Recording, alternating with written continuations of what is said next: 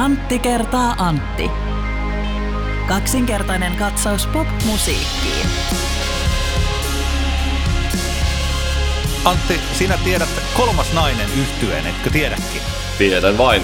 Mä luulen, että aika iso osa suomalaisista, jotka vähäkään on musiikkia kuunnellut, tietää Pauli Hanhiniemi ja se poppo.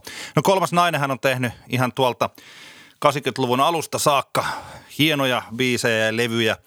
Ja tota, julkaisi muuten toissa vuonna kaksituhattayhdeksäntoista niin erittäin onnistuneen albumin Taattua kolmas nainen laatua tuo levy. Mutta mä olen kuullut sellaisen jutun, että Pauli Hanhiniemi on päättänyt, että hyvien biisien ja hyvien levyjen julkaiseminen on, on nyt ohi. Ootko sä kuullut tästä? Ää, en ole kuullut, en ole. Joo, mutta Kolmas nainen kuitenkin aikoo julkaista musiikkia, mutta vaan sillain, että tota, yhtään klassikkoa ja yhtään niinku edes keskinkertaista biisiä ei ole tulossa, vaan tästä lähtien niin pelkästään huonoja kappaleita bändi aikoo julkaista. Tiedätkö, mikä on eka sinkku? En tiedä. Tästä asti Shaibaa. Oho, oho. Oi, oi, oi. Se oli vähän niin kuin semmoinen, semmoinen isku vasen, vasen koukku tonne alavatsaan toi, toi vitsi. Yllättäen tuli ja silleen pikkusen vahinkoa, vahinkoa aiheutti, mutta ei, ei kuitenkaan tyrmännyt. Joo, mä, mä olen oikein tyytyväinen tästä. Tota, joo. Joo, hei kiitos. Kiitos. Annetaan aplodit. Niin hyvälle vitsille meidän podcastissa, podcastissa on tapana antaa. Tämä on siis tota, Antti kertaa Antti, kaksinkertainen katsaus popmusiikki podcast. Jos oikein muistan, niin jakson numero on sata kahdeksantoista. Kyllä vain. Onko näin? Se on juuri, Juu, el- juuri niin. Elämme kevättä kaksituhattakaksikymmentäyksi. Maailma on vielä koronan kourissa ja keikoille ei päästä. Festivaalit julkaisee ohjelmaansa ja nyt jännitetään, että Että tota, päästäänkö ensi kesänä juhlistamaan. Paljon festarijulkistuksia tullut tässä, tässä tota, viime aikoina. Taas lisää kotimaisia artisteja julkaistu sinne sun tänne.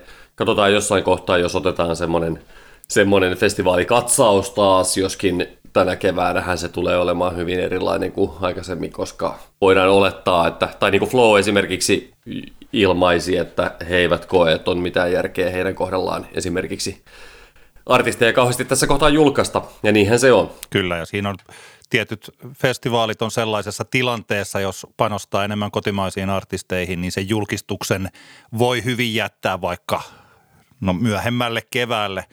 Tietysti en ole bisneksen sisällä, mutta jos festivaali järjestetään vaikka kesäkuussa, jos toukokuussa tiedetään, että se päästään järjestämään ja rokotteita on annettu tarpeeksi ja otettu tarpeeksi vaikka, niin siinä on ihan hyvä aika vielä saada lippuja myytyä, koska mä luulen, että paine tai tällainen halu, vetovoima festivaalin pääsyyn on todella suuri tällä hetkellä, niin, tota, niin. odotellaan sitä. Niin, toisaalta, toisaalta sitten taas festivaalit, jotka, jotka nojaavat kotimaisen ohjelman, voivat helposti tehdä sen ne julkistukset nytkin, koska se riski on aivan toisenlainen ja tietenkin keikkojen artistien sopiminen tapahtumia on ihan erilaista kuin se, että tässä maailman tilanteessa yrittää lukotella jotain kansainvälisiä nimiä, kun ei tiedetä minkälaiset, mikä, mitkä matkustusrajoitukset vaikkapa, vaikkapa kesällä on. Että siitähän syystä varmasti Flowllakin on täysin mahdoton tilanne, koska kuitenkin se festivaali niin kuin se niin sanotusti leipä ovat ne kansainväliset artistit siinä, ainakin tällä niin kuin markkinointimielessä, että vaikka, vaikka varmaan artisteista iso osa on suomalaisia, mutta kuitenkin se markkinointimielessä festivaalin profiili rakentuu niistä kansainvälisistä kärkinimistä. Totta kai, ja mitä isompi festivaali, niin sitä hankalampaa tällaisena aikana on, mitä varmaa sanoa siihen. Se, mikä oli mun mielestä tällainen positiivinen keikka-uutinen, on se, että toi The Weeknd tulee Suomeen, ja tämä oli sellainen niin kuin oikeastaan kuukausi sellainen festivaalin julkistus, jossa tuli mieleen, että no tämä keikka nyt, niin kuin tämä varmaan järjestetään, koska tämä on Hartwall-areenalla kymmenes syyskuuta vuonna kaksituhattakaksikymmentäkaksi. Joo. Eli se on puolentoista vuoden päähän, mutta siitä tuli sellainen olo, että liput tuli myytiin maanantaina kahdeksas helmikuuta, eli tosiaan puolitoista vuotta ennen sitä itse keikkaa. Ja siis ton, niin kun, jos tota ei tapahdu, niin sitten niin En tiedä, hoho. Ei, ei edes mietitä sellaista vaihtoehtoa, että siis koronan takia tota ei tapahtunut. Joo, sehän on, sehän on hauskaa. Mä, mäkin just aloin, aloin tässä mietiskelemään eri skenaarioita siitä, että mihin tämä homma menee, jos tilanne jatkuu. Että aletaanko julkaisemaan, syksyllä julkaistaan kaksituhattakaksikymmentäviisi maailmankiertoja tai muita. Että. mutta, mutta joo, se oli hieno juttu. Week, week varmasti on, on, tulee olemaan semmoinen keikka, joka olisi kiva, kiva nähdä sitten. kaksituhattakaksikymmentäkaksi Joo. Tähän liittyy yksi somepostaus, johon, joka halusi ottaa tähän myös kylkeen. Ja siitä vastaa Tommi Läntinen, Länä itse. Hän perjantaina viides helmikuuta teki tämän postauksen. Ja nyt kun me tätä nauhoitetaan, niin tämä on saanut viisisataa jakoa ja hirmu määrän tykkäyksiä. Tässä puhutaan artistien ahdingosta, eli aihe, joka on ollut tässä nyt kohta jo vuoden ajan käsillä ja tästä on puhuttu. Mutta tässä mun mielestä nyt Tommi Läntinen aika hienosti sanallistaa tämän ahdingon ja se, että mikä on se miltä esiintyvistä artisteista, taiteilijoista, muusikoista tai tapahtumajärjestäjistä tai niin kuin ääni, valo, nämä tämmöiset henkilöt, että miltä heistä tuntuu. Ja mä siteeraan, tämä on aika pitkä postaus, niin en lue sitä tässä kokonaan, mutta muutaman lauseen tässä sanon. Nämä henkilöt ovat aina olleet heti valmiita auttamaan hädässä olevia, apua tarvitsevia ja huonompi osaisia. Koko luova ala on aina kuunnellut herkällä korvalla maailmaa ja reagoinut tavalla, joka on meille luontainen. Luovan lahjamme vastuu on toisten auttaminen. Sen erikoisen yhtälön vain tuntee sydämessään. Emme ole koskaan asiasta napisseet siitäkin huolimatta, että oma leipämme ei ole leveä. Meitä on aina tarvittu kunnes, ja sitten päästään tähän päivään, että kuinka se tapahtuma-ala on unohdettu tässä tilanteessa. Että jos mä mietin, että joku kaikki tällaiset isot rakennemuutokset on tragedioita. Jos tehdas lopettaa, niin se on tragedia. Se voi tuhota kokonaisen pienen paikkakunnan. Jos siellä on ollut vaikka monta tuhatta ihmistä, niin se koko paikkakunnan, kaikki se homma romahtaa. Ja tämä on tapahtunut ehkä tämä tapahtuma-ala sillai huomaamatta, mutta se romahdus on, se on valtava. Ja tota, täällä Läntinen kirjoittaa siis tosi hyvin, että nyt me olemme hädässä apua tarvitsevia, huonompiosaisia. Me tarvitsemme apupaketin eli rahaa selvitäksemme tästä.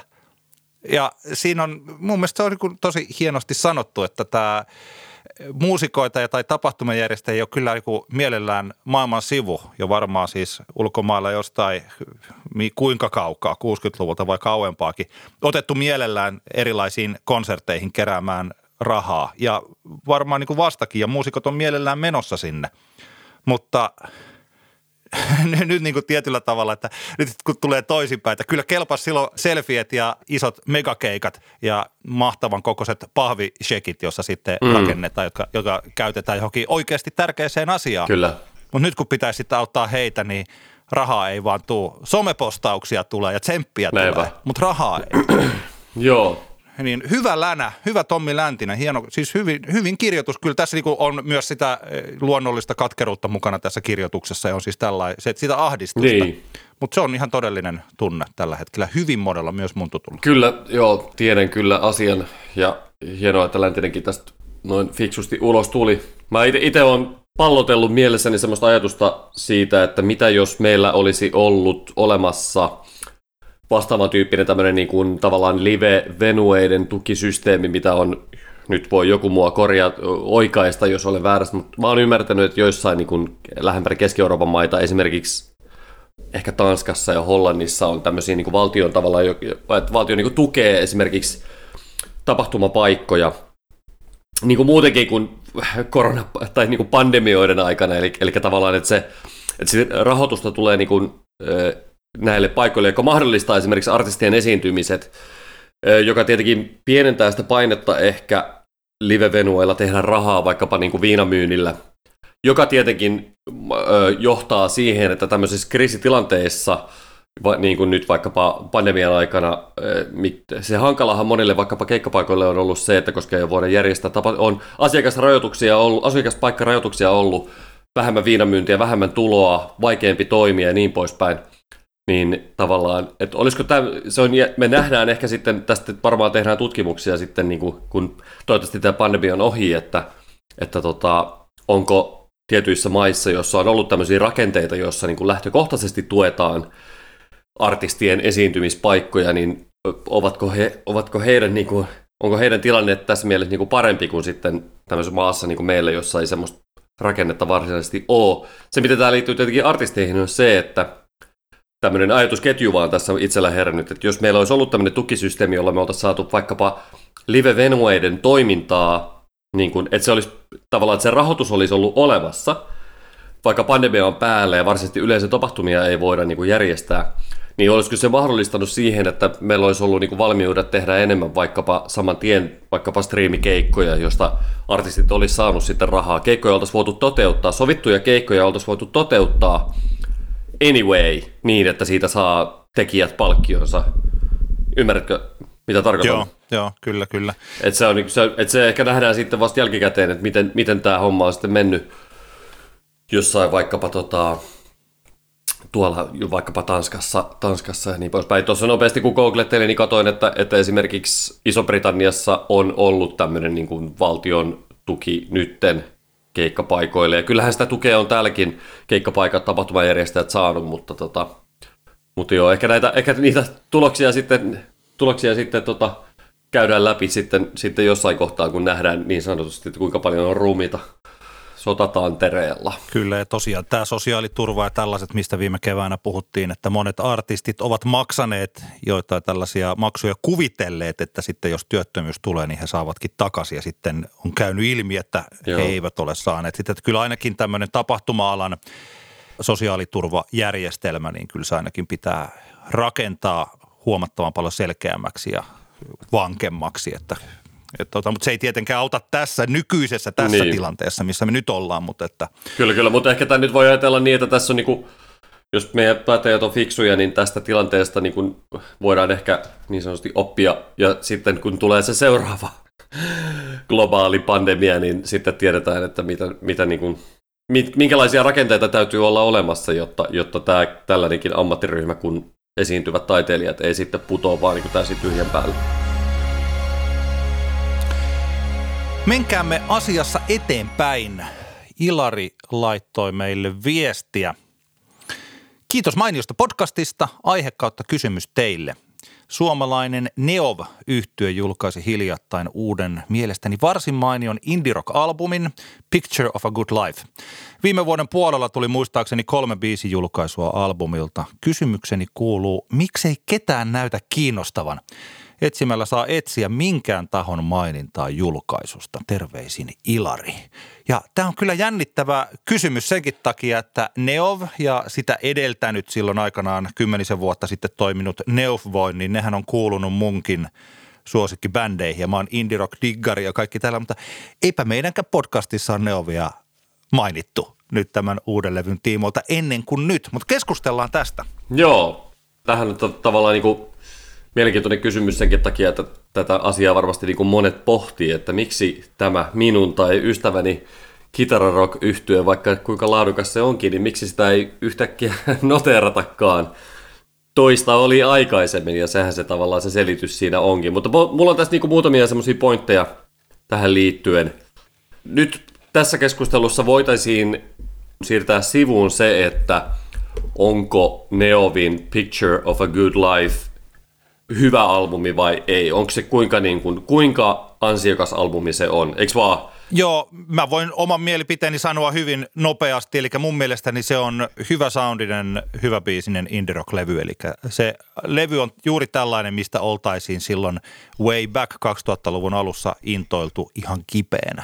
Että sillä tavalla se on hyvä levy. Joo, ja varsin, varsinkin ehkä just niin kuin kymmenen viisitoista kymmenen vuotta sitten. Tota, joo, samaa mieltä. Musta on niinku hyvin tehtyä indie-rockia, ei, ei niinku mitään ongelmaa varsinaisesti musiikissa sinänsä. Ja mä tiedän, että, että monet muutkin, Ilarin lisäksi monet muutkin ovat tykänneet tosi paljon tästä Neovin albumista, mutta, tota, mutta nyt me ehkä ohitetaan se, niinku, että, että mitä, mitä mieltä tässä henkilökohtaisesti ollaan, koska tää periaatteessa tässä Neovin Pictures of a Good Lifein albumilla voisi olla Picture of a Good Life voisi olla vielä helvetisti parempi albumi tai sitten voisi olla huonompi albumi, ja ne todennäköisesti sais aivan yhtä vähän niin, huomiota. Joo, joo, kyllä. Mutta mä lähden, mä lähden niin sanotusti taklaamaan tätä ongelmaa ihan tämmöisestä niin kuin yksinkertaisesti käytännön asiasta, että jos ajatellaan, että minkä takia Picture of a Good Life ei ole saanut mitään huomioon, niin tietenkin semmoinen ens, ensimmäinen nopea selitys on se, että tämä on hyvin pieni, pienen kaliberin julkaisu ja pieni levyyhtiön julkaisu, ja todennäköisesti minkäänlaista markkinointia albumin eteen on kovinkaan paljon tehty. Lähdetään siitä. Tämä on niin tietenkin se lähtötilanne, joka on vaan niin tämmöinen, tämä hoidetaan tästä alta pois, öö, mutta sitten tota, toinen tärkeä juttu on se, että tietenkin Neov yhtyeenä alkaa olla niin sanotusti veteraanisarjassa. Bändi, tämä on bändin neljäs albumi, jos oikein laskin. Ja varsinkin tämmöinen niin kuin indie-skene, niin sehän tietenkin elää siitä semmoisesta tuoreudesta. Et itsekin kun tuollaista Uusi Tampere kautta Monster of Pop-festivaali hommeleita tässä niin järkkäily vuosien varrella, niin sen joka vuosihan se tavallaan se sykli menee niin, että meillä tulee niin kuin kaksi kourallista uusia kiinnostavia artisteja ja bändejä joka vuosi. Ja niistä ehkä kaksi jää niin sanotusti elämään niin kuin vuosien jälkeen. Ja, ja loput sitten joko jatkavat sillä niin kuin matalalla profiililla tai sitten lopettavat muutaman vuoden toiminnan jälkeen. Ja tässähän tavallaan niin kuin Neovin tapauksessa, niin, niin silloinhan mä muistan, kun Neovvoin nimellä aloittivat ja olivat siinä tavallaan Rubik vanavedessä, niin kyllähän siitä tästäkin bändistä silloin niin kuin intoiltiin. Tietenkin se jäi ehkä silloin vaikkapa Rubikin niin, kuin ja, niin sanotusti jalkoihin huomiossa, mutta että mutta tuommoinen niin kuin neljännen albumin jälkeen ää, siitä on niin kuin vaikea niin sanotusti repiä otsikoita tai, tai tiedätkö tässä meidän niin kuin tämmöisessä syklissä, mikä se on. Mä en sano, että tämä on, niinku, on niinku hyvä asia, ja se on tavallaan aika tylsääkin, että, että sitten kun niinku bändi julkaisee kolmatta, neljättä albumia, niin sitten se jo menee sinne tavallaan veteraanilaariin, ja ajatus on se, että no tämä bändi on nähty, tämä bändi on kuultu, ellei siinä ole sitten jotain semmoista niinku täysin, täysin poikkeuksellista, että se juttu pysyy mielenkiintoisena. Ja semmoisia artisteja selkeästi Suomen niinku niin sanotusti indie-skenestä ei kovin montaa joka vuosi tuu. Että se on niin kuin ehkä semmoista kahta kolmea. Että nyt me, meidän niin kuin helppo sanoa vaikkapa, että Jesse Markin tulee pysymään aika kauan, aika helvetin kiinnostavana. Siltä ainakin tällä hetkellä vaikuttaa. Ja kyllähän niin kuin Rubik pysyy sillä periaatteessa loppuun asti kiinnostavana yhtyeenä. Ei ehkä ihan sellaisena hypebändinä, että sitten kun se lopetti, niin kuin viimeiset keikat oli vielä sillä, että nyt on viimeinen mahdollisuus. He saivat tällaisen hienon loppunostatuksen sille yhtyeelle itselleen ja siis tällainen. Mm. Yksi kysymys on, hy- siis allekirjoitan ton, mitä sanoit, että se on, että pitäisi olla jokin tällainen asia siinä yhtyeessä, joka herättäisi jälleen mielenkiinnon. Ja se pitäisi, että olisiko se sitten esimerkiksi, että olisivatko ne erittäin upeita keikkoja, että mm. just jossain tällaisessa, on ne sitten showcase-festareita tai ihan muuten vaan, että rupeaa pikkuhiljaa ku- kuuluun sellaisia, että muuten, onko sä käynyt viime aikoina Neovin keikalla tai näetkö sä Lost in Musicissa Neovin, että sehän oli ihan kipeän kova se uusi show, mitä niillä on. Niin. Että siinä pitäisi tapahtua Kiva. joku sellainen asia, joka saa sellaisen pöhinän aikaan siihen. Ja se Joo. tekemällä erittäin laadukasta indie-rockia, niin se vaan on niin kuin hankalaa, koska vähän siellä, mistä viitaten siihen, että mistä puhuttiin viime jaksossa, niin jos tekee tällaista indie-rockia, niin sillä ei oikeastaan, sillä ei ole niin paljon väliä että tässä tapauksessa, että onko Suomesta vai onko muualta, koska se jengi, joka kuuntelee Neovia, niin mä luulen, että se jengi on sama, joka kuuntelee sit ihan samalla tavalla vaikka Teiminpalaa mm. tai jotain siis tällaisia huoronraksia tai mitä ikinä siis näitä indie rock-yhtyeitä, niin se Neov rinnastuu jotenkin parhaisiin, niin kuin genren parhaisiin. Joo, varsinkin, tota, ju, varsinkin kun lauletaan englanniksi, niin tota se, se on niin kuin, nyt me ollaan, ollaan sellaisessa maailmantilanteessa, että, että tavallaan se kuluttava yleisö ehkä, ehkä sitten kuitenkin miettii tavallaan, että semmoista niin kuin kotimaisuus ekstrapisteitä ei, ei ne ole, niin kuin, saa yhtään keneltäkään tai Neovin kaltaiset bändit ei joskus vielä oli, silloin kun ei tämän tyyppistä musaa Suomessa oltu vielä tehty, joka osittain selittää myös niin kuin Rubikin suosio. Mä en ollenkaan vähättele Rubikia, Rubik oli upea bändi, mutta silti tavallaan se aika oli silleen, että silloinhan niin kuin hoksattiin, että wow, hei, Suomessakin joku voi tehdä tämmöistä musaa. Mutta nyt voidaan... voidaan... Ja siis tehdä hyvin, niin. Niin kuin suurin piirtein, että se on Pohjoismaiden kyllä, paras. Kyllä, kyllä, kyllä. Mutta että kaksituhattakaksikymmentäyksi ei, ei kenelläkään synny tällaisesta musasta semmoista ajatusta, että wow. Jos ajatellaan vaikkapa, mennään kohta tähän niin kuin genre, genre-kysymykseen, mutta jos nyt ajatellaan niin kuin vaikkapa äh, Jeboahin biisit, mikä on kaksi uutta biisiä, mitä se on nyt julkaissut, niin ainakin mulla niin kuin niistä tuli nyt semmoinen, että että nyt, että wow, ekaa kertaa Suomessa nyt joku tekee niin kuin tällä tatsilla tämmöisiä biisejä. Ja, ja, ja niin kuin se on se sama, sama fiilis, mikä on ehkä ollut silloin, kun Rubikin City and the Streets tuli ulos niin siitä musasta, että, että siistiä, että tätäpä ei ole tällä, just tällä tavalla tätä ei täällä maassa ole vielä, vielä niin kuin tehty. Eli toikin vaikuttaa tosi paljon. Ja iso, iso tekijähän tässä tietenkin on myös niin tämä ylipäänsä tämä tämmöinen niin kitara, kitararock-yhtyeen aseman niin kuin murtuminen, joka on, on nyt tapahtunut. Joo. Se, on, se eli aika helvetin kauan, mutta nyt kaksituhattakaksikymmentäluvulla se on jo se on niin kuin unohdettu. viisitoista vuotta sitten vielä, jos perustit, jos sä keräsit sun kolme kaveria, jotka on niin sanotusti parhaassa tapauksessa vielä miespuolisia, miesoletettuja, ja perustit bändin, niin tavallaan sä sait automaattisesti semmoisen niin kuin leiman, että tää on niin kuin, nyt on niin kuin tavallaan konsepti kunnossa, kun vähän katsoit, että mitä vaatteita laitat promokuviin, ja vähän, vähän tuijotit tyhjyyteen promokuvassa, niin, niin tavallaan se on mennyttä maailmaa. Se ei ole enää millään tavalla mikään, kenellekään, mikään semmoinen juttu, että että tämä on niinku tavallaan tämä on se oikea tapa tehdä asioita. Aikaisemmin se oli se, että perustettiin jätkien kanssa bändi. Se oli niinku se tavallaan hyväksytty tapa tehdä musiikkia, aloittaa musiikin tekeminen. Nykyään se on se on se on hyvin semmoinen va, niinkun vanhentunut tai ei, ei se ole vanhentunut, koska totta kai niin saa tehdä ja vieläkin hyvää musaa niinku bändi, bändi bändit tekevät hyvää musaa, mutta että se ei ole niinku se on ihan toisenlaiset jutut, jotka on tällä hetkellä se niin kuin, tavallaan tapa tehdä. Ehkä voisi ajatella sillain, että tämmöinen indie rock-bändi ei saa enää niitä samoja tsemppauspisteitä, mitä se sai silloin aikanaan. Ja toisaalta sitten taas ne, jotka musiikista kirjoittaa tai niin kuin intoilevat, niin siellä on, siis indie rock-genrenä on sellainen, että pitää niinku kysyä, että tällaisena, että se on niinku tietyllä tavalla pelattu läpi, että sieltä on vaikea ammentaa mitään sellaista yleisölle niin hirvittävän mielenkiintoista. Pitäisi olla poikkeuksellisen hyvää. Niin. Toisaalta muuten, yksi, äh, yksi viime vuosien, siis yksi viime vuosien tietenkin meillä on esimerkiksi The Hole-yhtye, josta etenkin silloin alkuun into, intoiltiin tosi paljon. Ja sehän oli niinku, ihan sen takia, että se oli vaan niinku poikkeuksellisen kiinnostava yhtye niinku livenä. Kyllä, sen lisäksi, se on, siinä, on, siinä on paljon hyviä puolia siinä bändissä, mutta se oli niinku poikkeuksellisen hyvä.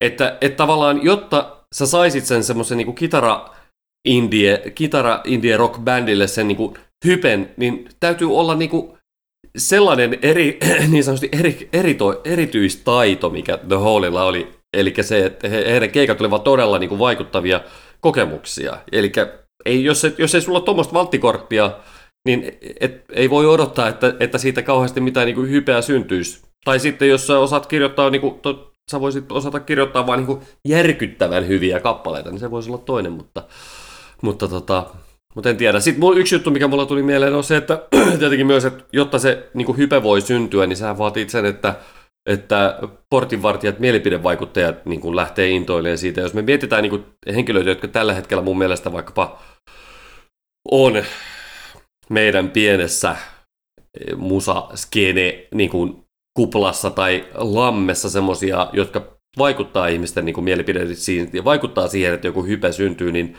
tyyppejä niin kuin Oskari Onninen, Renas Ebrahimi, Miikka Koivisto, Rauha Kyyrö, Tapio Hakanen. Milloin viimeksi olet näiden tyyppien kuullut hehkuttavaa jotain kitara-indie-bändiä? Niin, kyllä, kyllä. silläkin on vaikutusta, että oli aikoinaan aika, jolloin meillä oli vaikkapa Ilkka Mattilaa tai, tai sitten vaikkapa Mikko Aaltosia tai tämmöisiä, jotka, joilla oli ehkä vähän enemmän niin kuin meidän niin kuin mediassa niin sanotusti vaikutusvaltaa, niin, niin kyllähän ne, ne tyypit oli enemmän tavallaan niin kuin kitara-rock-orientoituneita ylipäänsä, että, että sitten ehkä nämä niin kuin tämän hetken Tämän hetken mielipide vaikuttaa, että niiden niinku intressit on, on muualla ja, ja sitten se vaikuttaa myös siihen, että et paljonhan se, jos, jos niinku palataan tähän alkuperäiseen kysymyksen asetteluun, että miksei ketään näytä kiinnostavan, niin se, että joku juttu alkaa näyttää kiinnostavan ihmisiä, niin sehän tietenkin vaikuttaa, siihen vaikuttaa se, että, että influencerit ja mielipidevaikuttajat haippaavat myös jotain juttua. Sitten syntyy se mielikuva, että tämähän kiinnostaa tosi paljon ihmisiä, vaikka ei se välttämättä vielä siinä alkuvaiheessa niin hirveästi ihmisiä kiinnostaisikaan, mutta että. Niin, kyllä. Ja kyllä jos ajattelee tällä, että laadullisesti, jos muistaa jotain kaksituhattaluvun alkua ja sellaista intoa, mitä Sweatmasterista vaikka käytiin, kun Sweatmaster sai joku yhden positiivisen arvion New Musical Expressissä, niin siitähän elettiin sitten täällä, rumba tykitti niin kuin Sweatmasterin kaikkea hienoa koko aika. Mm. Ja siis tällainen, aika oli vaan toinen. Toki siis nyt tästä Neovista täytyy sanoa, kun on tällä, että ketään ei kiinnosta, niin kyllä tässä niin kuin nämä normaalit mediat, jotka vielä tällaista musiikkia pitävät sitä liekkiä yllä, niin kyllähän se oli Radio Helsingin viikon levynä. Kulttuuritoimitus piste fi, Ilkka Valpasvuo antoi tälle neljä ja puoli tähteä, Soundiin Pertti Ojala antoi sille neljä tähteä ja kyllä siitä on ollut myös ulkomailla joitain kirjoitteluja ja siis näin. Eli että ei se, kun ovatko tyypit jostain tuota Keski-Suomesta päin. Olisiko niin, tätä Kuopio, Kuopio-jengiä? Jos oikein muistan. Savon Sanomat ainakin oli kirjoittanut bändistä, joo. Niin tota, että ei se niinku täysin kuoliaaksi vaiettu yhtye ole, että moni aloitteleva yhtye olisi niinku tuulettelisi tuolla, että ne saisi vaikka Radio Helsingin viikon levyksi, saisi tämmöiset juuri näistä kanavista omat niin. Niinku arvostelunsa läpi ja vielä kehuvia arvioita. Mutta että ehkä se toi on omalla tavallaan myös näiden juuri kyseisten medioiden työ kyllä. On nostaa tällaisia, koska kuitenkin niin Neov on laadukas bändi ja toi on, kuten sanottua, se on hyvä levy. Yksi levy, johon mä voisin hyvin verrata, tätä on viime vuoden lopulla ilmestynyt Joensuu tuhatkuusisataakahdeksankymmentäviisi tämä tietyllä tavalla paljon odotettu kakkosalbumi Öb, mm. joka jäi vähän sillai saman tyyliseksi. Mä tykkäsin siitäkin, koska mä kerta tykkään tämän tyylisestä joo. indie-rockista, mutta verrattuna Mikko Joensuun Aamen-trilogiaan ja sen briljanssiin ja poikkeuksellisuuteen mm. ja kaikkeen siihen, niin tämä oli vain indie-rock-levy niin, niin. toi Joensuun. Kyllä.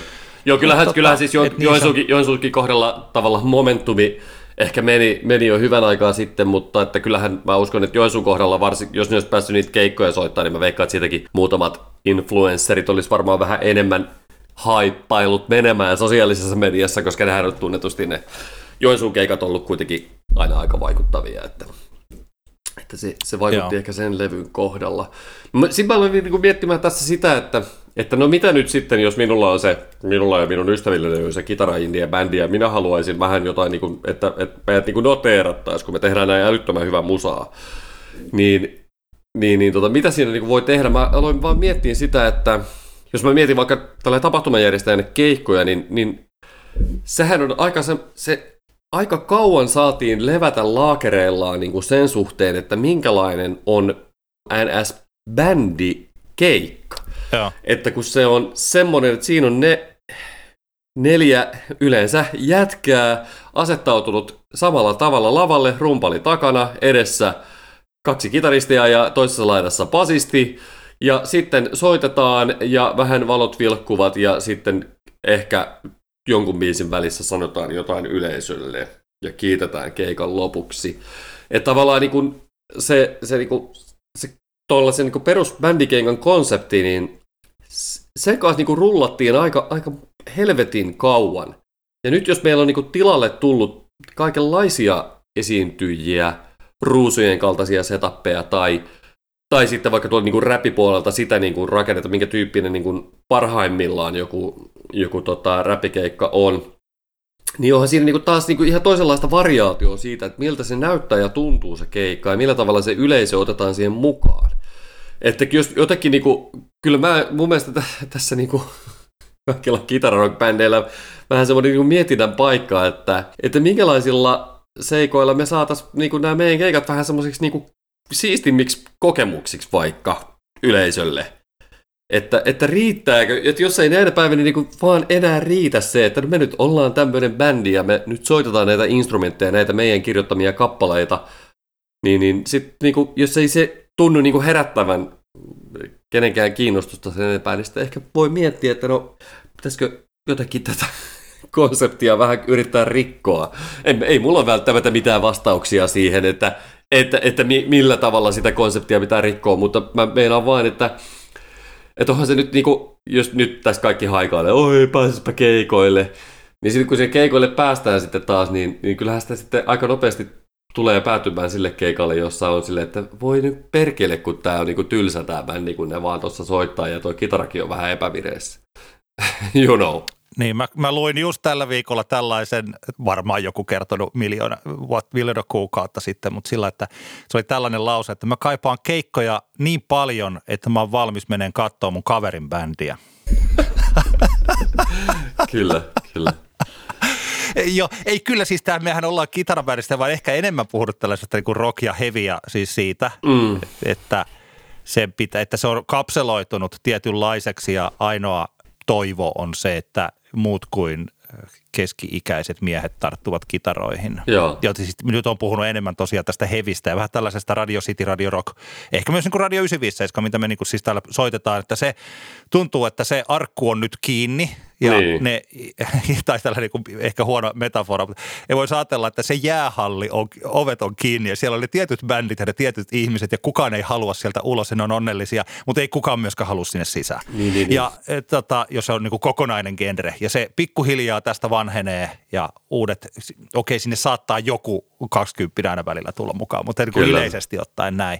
Niin, että indie rockin pitää keksiä itsensä uudelleen, jos se peli, tai jos oletetaan, että se peli olisi niin kuin läpi pelattu tällaisena, että vaikka tekisi kuinka hienoja biisejä, kuinka hyvää siis tällaista, niin silti tuntuu siltä, että se ei ihan riitä, niin sitten täytyy keksiä, täytyy keksiä uudelleen, mutta sitähän luova työ on. Kyllä, kyllä, kyllä. Sitähän se nimenomaisesti on, että keksitään uutta ja mennään eri suuntiin. Sen takia vaikka taistelevat metsot maalausta ei pidetä näin muualla kuin Suomessa juuri missään arvossa. Ei se vienyt maalaustaidetta mihinkään eteenpäin. Eli se oli vaan siis hieno maalaus, mutta tällainen taiturimainen maalaus, mutta että siitä oli taiteen tekijöiden vaikea olla innoissaan. Siis tuli nyt vaan mieleen taas jostain. Mutta, kyllä, mutta siis, näen, mä, että... mä, mä, mä, yksi esimerkki tavallaan, niin vähän kuin mä jaksan Arcade Fire-yhtyettä tai olen ikinä jaksanut, vaikka totta kai muutama helvetin hieno biisi.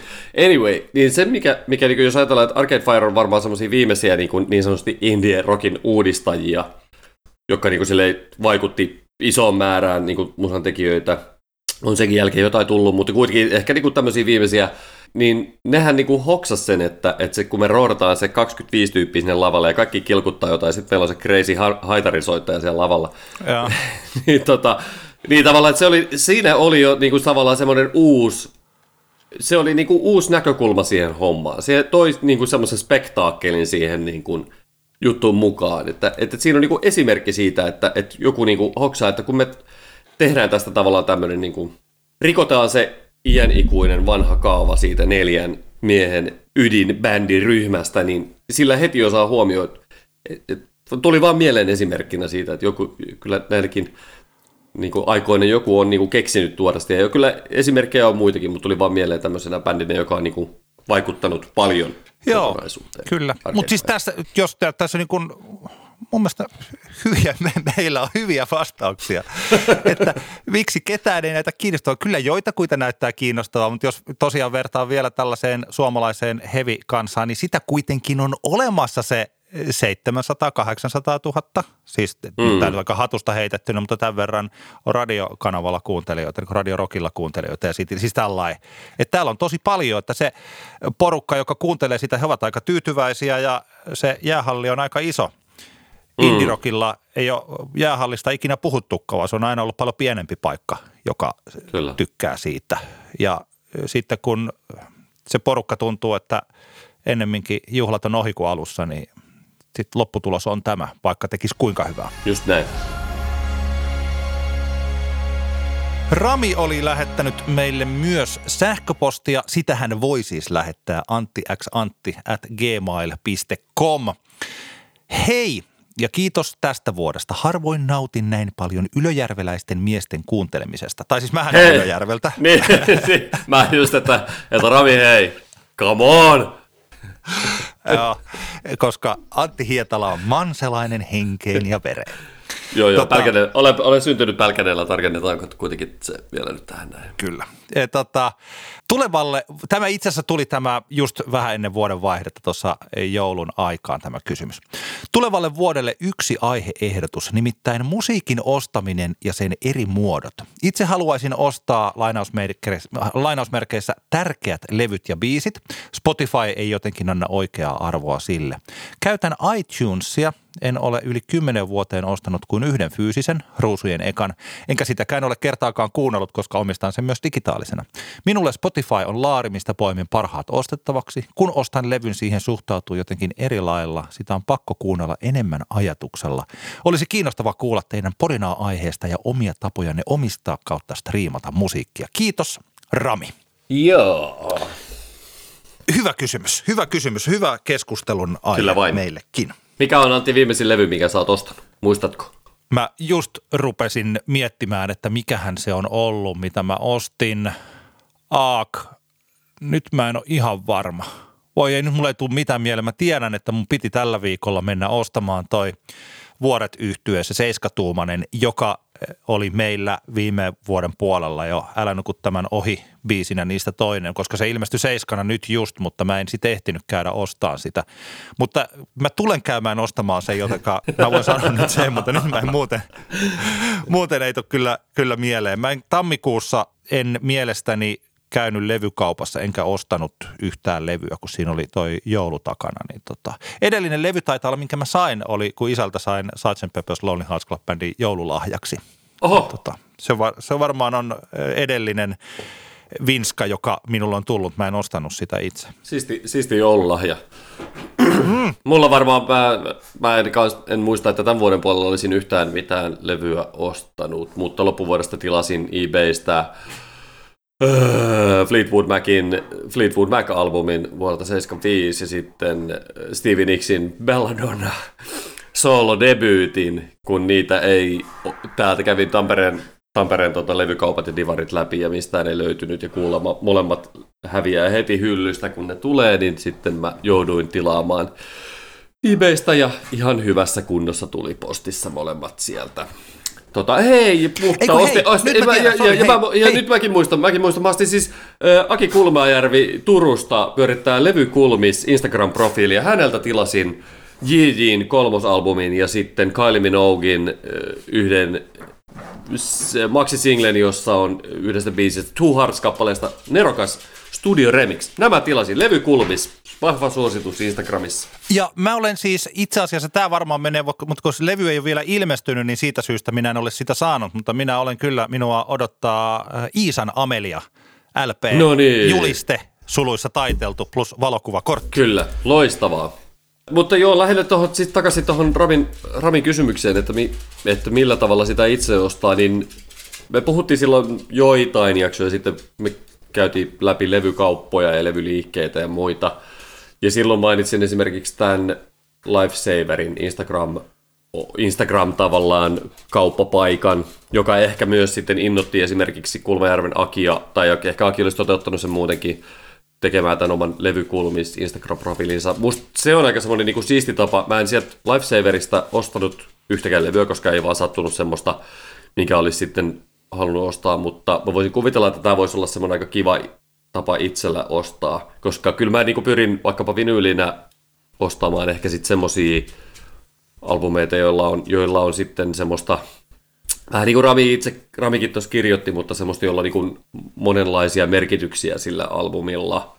Ja kyllähän siihen monesti sitten liittyy esimerkiksi semmoinen, että, että onko se niinku esineenä sitten hieno, niin semmoisetkin aspektit siihen liittyy. Plus sitten itsellä ainakin vaikuttaa se, että, että koska se levysoitin fyysisesti sijaitsee kotona, niin sitä haluaa ehkä ostaa sitten semmoisia albumeita, mitä haluaa kuunnella niin kuin täällä kotona. Että, että tota, sanotaan näin, että jos mä nyt hurahtaisin vaikkapa johonkin black metalliin, niin mä en välttämättä alkaisi niitä hamstraamaan vinyylinä sen takia, koska mä, mulla on harvoin semmoisia tilanteita, että mä saisin niin sanotusti kanssaeläjiltäni sosiaalisen hyväksynnän sille, että pistetäänpä soimaan vähän black metallia. Joo, joo. Mä tossa, kyllä mulla on, mullahan on, musta on aina ollut keräilijää erittäin paljon ja sen takia mulla on olemassa tällaisia tiettyjä, niin kuin vaikka levyyhtiö, levyyhtiön kaikki ensimmäiset, oikeastaan kaikki vinyylijulkaisut ja siis tällaiset ne on mulla sitten tallessa ja olen onnellinen, kun voin silloin tällöin ottaa ne esiin ja hypistellä ja sitten varovasti kuunnella tehosakottimen ensimmäistä seiskatuumaista. Ja siis tällainen viime vuoden loppupuolella niin nostin Facebookin vinyylikirppikseltä Mass Hysteriin levyt, eli tämän Wardell of Stanin ja sitten tämän Mass Hystery-levyn. Niin paljon sä maksoit siitä Mass Hysteria L P:stä? Ihan mielenkiinnosta, koska se, se on semmoinen levy, minkä mä ihan kauhean mielelläni ostaisin jostain. Ja se on muuten semmoinen, mikä mä oon viimeksi ostanut Bandcampista. Voidaan mennä kohta Bandcampiin, mutta ostin sen sieltä. Joo. Digitaalisena ostin. Paljon muistatko paljon, kun maksoit? Uh, voi että kun mä muistaisin. Siis kyllä mä siitä aika uh, hyvän hinnan maksoin. Jos mä sanon, mä, mä heitän nyt, että se uh, toinen levy oli vähän halvempi. Että olisiko, olisiko seitsemän kahdeksankymmentä euroa? Uu, okei, no niin. Eli se on, se on kyllä arvokas ja sen takia mä sitten, se, tästä, tämä on sitten se syy, minkä takia päädyin sitten ostamaan digitaalisena Bandcampista, koska, koska, tota, koska halusin kuunnella. Mass Hysteri, Mass Hysteri, lämmin suositus kaikille ehkä. Tämän vuosituun hänen parhaita punk-albumeita. Se on ihan kipeä hyvä. Nyt kun katsoin, niin Discogsissa on yksi myynnissä hintaan yhdeksänkymmentäkahdeksan euroa. Ai saatana. Onko mä, onko mä mainennut, että mehän soitettiin muutama yhteiskeikka Mass Hysterin kanssa tuolla aivoisin Teenage Satan Worshipper-yhtyeellä back in the day. Ja silloin niillä varmaan esimerkiksi oli kiertueen merkkupöydässä tätä Mass Hysteria L P:tä myynnissä viidellätoista eurolla. Joo. Olisi ehkä pitänyt ostaa. Olisi Oli ehkä, hieno, hieno, mutta sä, sä hieno, silloin mieluummin hienokin. Käytit sen kaljaa ja hurjaan indie rock'n'roll elämään. Juuri näin, kyllä. Ja ehkä siihen, siihen tota kebabiin tupla ranskalaisilla sitten yöllä, kun se soitettiin Nuclear Nightclub-nimisessä paikassa Oulussa aikoinaan, mä muistan. Ja se oli, se oli hieno tapahtuma ja, ja Mass Hysterillä hullu hyvä keikka. Taisi olla meilläkin aika hyvä keikka. No okei, tää on sivu, sivujuonne tässä keskustelussa, mutta tota Bandcamp-hän on aika, aika siisti juttu ja musta tuntuu, että se voi tulla saamaan aika paljon, tai et, et se ei ole ainakaan niinku menossa niinku pienempään päin. Öö, onko se käyttänyt Bandcampia ikinä niinku näin musiikin kuluttajan öö, näkökulmassa? Mä en ole siis, mä olen, äh, hetkinen, olikohan mä tota, mä taisin ostaa, koska mä halusin hirveästi ostaa jonkun äh, tota, Jukka Nousiaisen levy, mutta nyt mä, mulla on sellainen olo, että mä en ostanut sitä, se ei ollut Bandcampissa, vaan se saattoi olla jossain muualla. Että mä olen aika vähän ostanut digitaalista musiikkia. Että mulle se on, se ostaminen on yleensä aina sitten se vinska. Niin, niin. Ja Spotify ja vinska on käytännössä se, miten mä kuuntelen, tota, miten mä kulutan musiikkia. Joo. Mutta se, se, Eli, se, tota, en ole, mutta siis Bandcamphän on nyt tosiaan korona-aikana niin ryhtynyt oikein hienosti toimimaan tässä musiikin rahallistamisessa ja tällainen. Joo, ja sähän siis, se saitti toimii sille, sä pystyt kuuntelemaan sieltä biisejä, mutta sitten sä voit myös esimerkiksi ostaa ö, digitaalisena, digitaalisessa muodossa bändiä tuotantoa, ja sitten siellä on monilla bändeillä on sitten tavallaan tämmöinen merchandise-puoli, jossa sitten myyvät sitten fyysisiä tuotteita, musiikin lisäksi muutakin sälää. Mutta heidän toimintahan perustuu ihan vaan pieneen provikkaan, jonka he ottavat sitten artisteilta, eli se tavallaan se raha, mikä siinä maksaa, niin se menee tällään vanhan koulukunnan mukaisesti pitkälti artisteille, ja heillä on välillä tämmöisiä päiviä, että se menee niinku lyhentämättömänäkin sitten artisteille, ja, ja, tota, ja toi niinku, se on jotenkin mun mielestä niinku siistiä, ja varsinkin nyt, kun esimerkiksi niinku, kun Spotifysta taas uutisoitiin, että että tota, massiiviset tappiot ja missäs maassa nyt siellä taas Briteissä riidellään oikein niin kuin huolella Spotify-hommista, niin mä en jotenkaan niin kuin ehkä luottaisi siihen, että välttämättä vaikkapa viiden vuoden päästä juuri minun suosikkiartistiini musiikki löytyy enää Spotifysta. En tiedä, ehkä tää on tämmöistä foliohattu salaliittoteoria läpändeerosia, mutta, mutta silti jotenkin mä en ehkä, ehkä niin kuin tässä kohtaa olisi ihan vakuuttunut siitä, niin sen takia musta on niin kuin jopa ihan niin kuin kivakin tunne, että mulla on vaikkapa Studion Yearbook One tai Mass Hysteria, Mass Hysteria L P myös olemassa niin kuin tiedostoina, joita kukaan ei minulta vie pois. Joo. Mä, mä taas, mulla on ehkä niin kuin Spotikan tulevaisuuteen tällainen yleisesti niin suurempi luotto, koska mä jotenkin mä kuvittelisin, että kyllä siellä sopimuksia päässä alkaa olemaan sen verran iso, että jos siellä alkaisi käydä jotain tällaista massiivista artistipakoa, niin varmaan jotenkin siihen kontrattaisiin. Näin, mutta siis se, tämä nyt on spekulaatio, niin eipä tästä silti.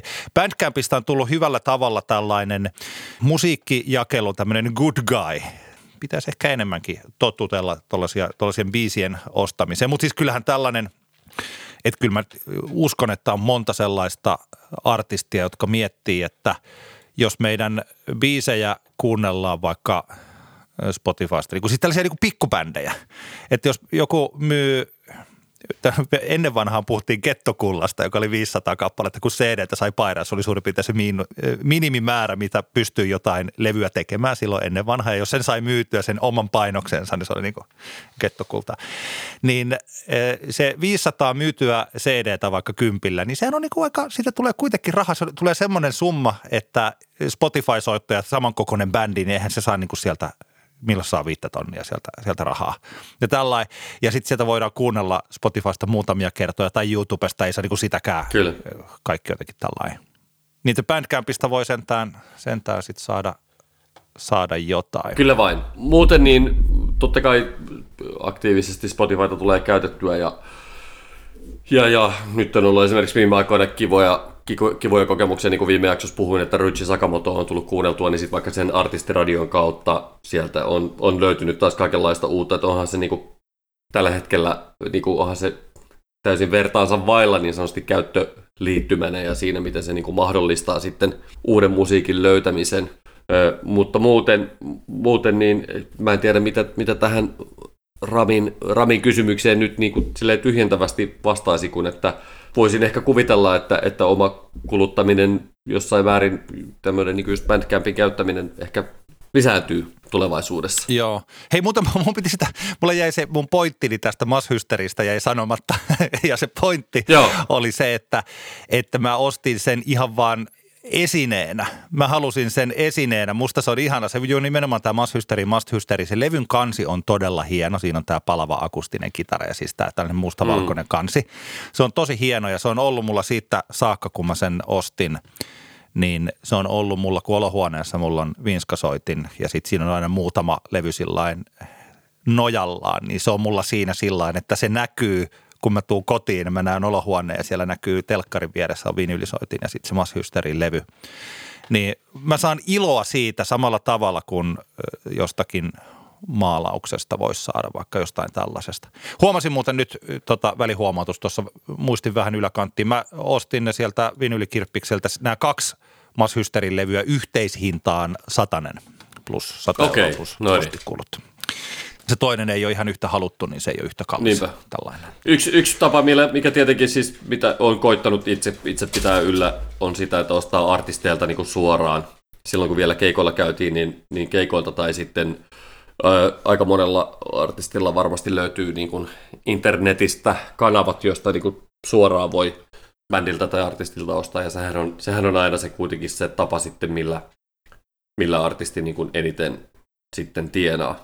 Eli sitä ei voi niinku ehkä liikaa painottaa, että jos haluaa silleen niin sanotusti reilun kaupan ostoksia tehdä musan puolella, niin aina jos sitten siltä artistilta ostaa suoraan, artistin oman saitin kaupasta ostaa suoraan, niin se on se tehokkain tapa sitten tukea kyseistä artistia. Aika useasti tällaisia spontaaneja ostoksia mä teen Laukontorin antikvariaatista, se kun on siinä Kehräsaaressa työpaikan vierellä, niin sieltä tulee useasti ostettua erilaisia useasti seiskatuumaisia tai vaikka jotain, tota, sen Joni Ekmanin Suudellaan seiskan kävin sieltä ostamassa tuossa loppuvuodesta. Se on aika kiva, kiva mm. paikka. Mutta siis tällaisia, että kyllähän kun näitä on olemassa näitä vaikka katintavara piste fi, josta saa ostettua tai jukkanousiainen piste net, niin nehän on aika kivoja tällaisia levyn ostamispaikkoja, mistä mä aina silloin tällöin on, olen kerä, äh, tota, tilaillut albumeita ja tällainen näin. Kyllä. siitä, siitä ei pääse mihinkään, että verrattuna vaikka viidentoista vuoden takaiseen aikaan, kun ei ollut lapsia ja ei kyllä ollut rahakaan, mutta toisaalta ei ollut tällaisia niin kuin rahareikiä, niin kuin kaksi lasta on niin kuin hyvä, hyvä keino käyttää rahansa muuhun kuin levyihin, niin kyllähän se mä, summa, jolla mä ostan levyjä, niin kyllähän se on tosi paljon pienempi kuin se, mitä joskus oli. Niinpä. Ja itsellä, itselläkin oli, oli se vaihe, kun aktiivisesti vielä, vielä si, siihen aikaan, kun vinyyliltä D J-keikkoja soitettiin, niin tota... niin kyllähän silloin tuli ostettua todella paljon levyjä, niin kuin fyysiä levyjä ihan vaan sen takia, koska niitä tiettyjä biisejä oli pakko päästä soittamaan D J-keikoilla, eikä mitään muuta vaihtoehtoa ollut kuin se vinyylin soittaminen. Että, että tota, tällä hetkellä elämässä ei semmoista pakottavaa tarvetta ole muuta kuin sitten, sitten tota, ehkä semmoiset, niin kuin sanoit itse, että esteetti, esteettiseen nautintoon liittyvät kokemukset vaikka vinyylin ostamisesta ja sen esille pitämisestä tai sitten ihan, ihan sen fyysisen esineen hipelöimiseen liittyvästä tota, nautinnosta, niin semmoset, semmoset saa sitten ajavat levykauppaa. Joo. Otetaan pitkästä aikaa Top Femma, Antti kertaa Antti podcastissa. Tällä kertaa ei musiikkiin, vaan videopeleihin liittyen tai miten katsotaan, mikä on videopeli tai tietokonepeli. Sellainen peli, jota ei pelata esimerkiksi laudalla, vaan jota pelataan jollain elektronisella laitteella. Sä ehdotit tätä. Oliko sulla joku syy siihen? No joo, mä ajattelin, että kun me tämän, tätä podcastia tehdään, tämä pitää niinku, silleen, tässä on niinku hyvä, että me puhutaan semmoisista asioista, mitkä itseä on niinku liikuttanut viime aikoina, niin mun täytyy myöntää tässä kohtaa, että mä oon hieman liikaa pelannut yhtä PlayStation neljä peliä nimeltä Horizon Zero Dawn, ehkä tuossa vuosi puolitoista sitten julkaistu peli, joka mulla oli viime, viime vuoden keväällä koronakuvion alkaessa, oli lainas kaverilta ja silloin se jäi vähän ikävästi kesken. Se on tämmöinen niin kuin tarinamuotoinen seikkailupeli, missä harhaillaan post-apokalyptisessa maailmassa erämaassa ja tapetaan turmeltuneita robotteja. Aha. Erittäin helmeä touhua. Tosi upeasti tehty peli, mutta tota, mä nyt sitten ostin, ostin yhden, yhden tota, noin, ravintolan lounaan hinnalla tämän pelin sitten kaverilta itselleni ja mä oon vähän nyt liikaa sitä pelannut ja tuli vaan tästä mieleen, että olisi ihan hauska kerrata, kun näistä asioista ei ole yhtään puhuttu, että, että, tota, että mitkä on ollut, mitkä on elämän semmoiset top viisi videopelit ja mä ainakin, mä ainakin rajasin tässä niin kuin mobiilipelit pois. Onko sulla sama? Mä en itse asiassa rajannut, mutta mulla ei ole tässä sellaisia silti.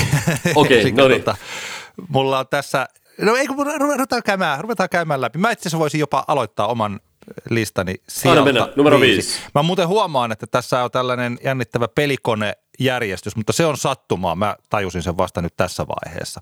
Mun listani siellä viisi on sellainen, mä itse asiassa tässä on nyt pikkasen tällaista, tiedän, että kovin moni, ehkä juuri kukaan ei ole tätä peliä pelannut. Tämä on aikanaan vuonna tuhatyhdeksänsataakahdeksankymmentäkuusi julkaistu Commodore kuusikymmentäneljälle. Varmaan tätä pystyi pelaamaan sen ajan jollain muillakin Spectrum-tietokoneella tai jollakin. Mutta tällainen peli kuin Killed Until Dead. Ootko koskaan kuullut tällaisesta? En ole. Mun täytyy sanoa, että mähän, mähän, meillä ei ikinä Commodore kotona ollut, niin mulla on tav- tavallaan mä en ikinä niin päässyt Commodore-junaan mukaan niin sanotusti, että mä... Mä ihmetellen kuuntelen, kun jengi fiilailee vanhoja Commodore-juttuja, mutta kerro. Tämä on, tämä on tällainen salapoliisipeli ja siihen aikaan kahdeksankymmentäluvun puolessa välissä, että milloin mä oon tota, joku pelannut, mä oon saattanut olla vähän yli kymmenvuotias, niin tämä on ollut silmiä avaava peli. Tämä on tässä itse se pelaaja on tällainen salapoliisi, jonka nimi on Herkule Holmes, eli niin kuin Herkule Poirot ja Sherlock Holmes, Herkule Holmes, koska miksi ei? Oi, oi, oi. Ja sitten täällä ollaan tällaisessa mansioonissa ja siellä on viisi kirjailijaa ja yksi heistä, siellä on hirveä mä, niin kuin monta erilaista mysteeriä, jossa yksi heistä aikoo murhata jonkun. Ja sitten siellä on erilaisia tapoja, jossa tota, voi salakuunnella niitä ja sitten kuulustella näitä tyyppejä. Ja siellä pitää valita sitten aina oikeat vuorosanat ja oikeat tällä. Jos valitsee väärin ja lähtee syyttämään väärin, niin peli päättyy. Ja osa näistä vaikeimmista mysteereistä, niin ainakin tuollaiselle vähän reilu kymmenvuotiaalle ne oli tosi vaikeita ja sitten kun ne sai ratkaistua, niin se oli ihan huikea elämys. Tämän Killed Until Dead-pelin, niin tuolla YouTubessahan on paljon näiden vanhojen Commodore kuusikymmentäneljä-pelien tällaisia walkthrough-videoita. Ja niin tästäkin. Ja sitten sieltä voi käydä katsomassa, ja kyllähän se näyttää aika karulta tällä kaksituhattakaksikymmentäyksi.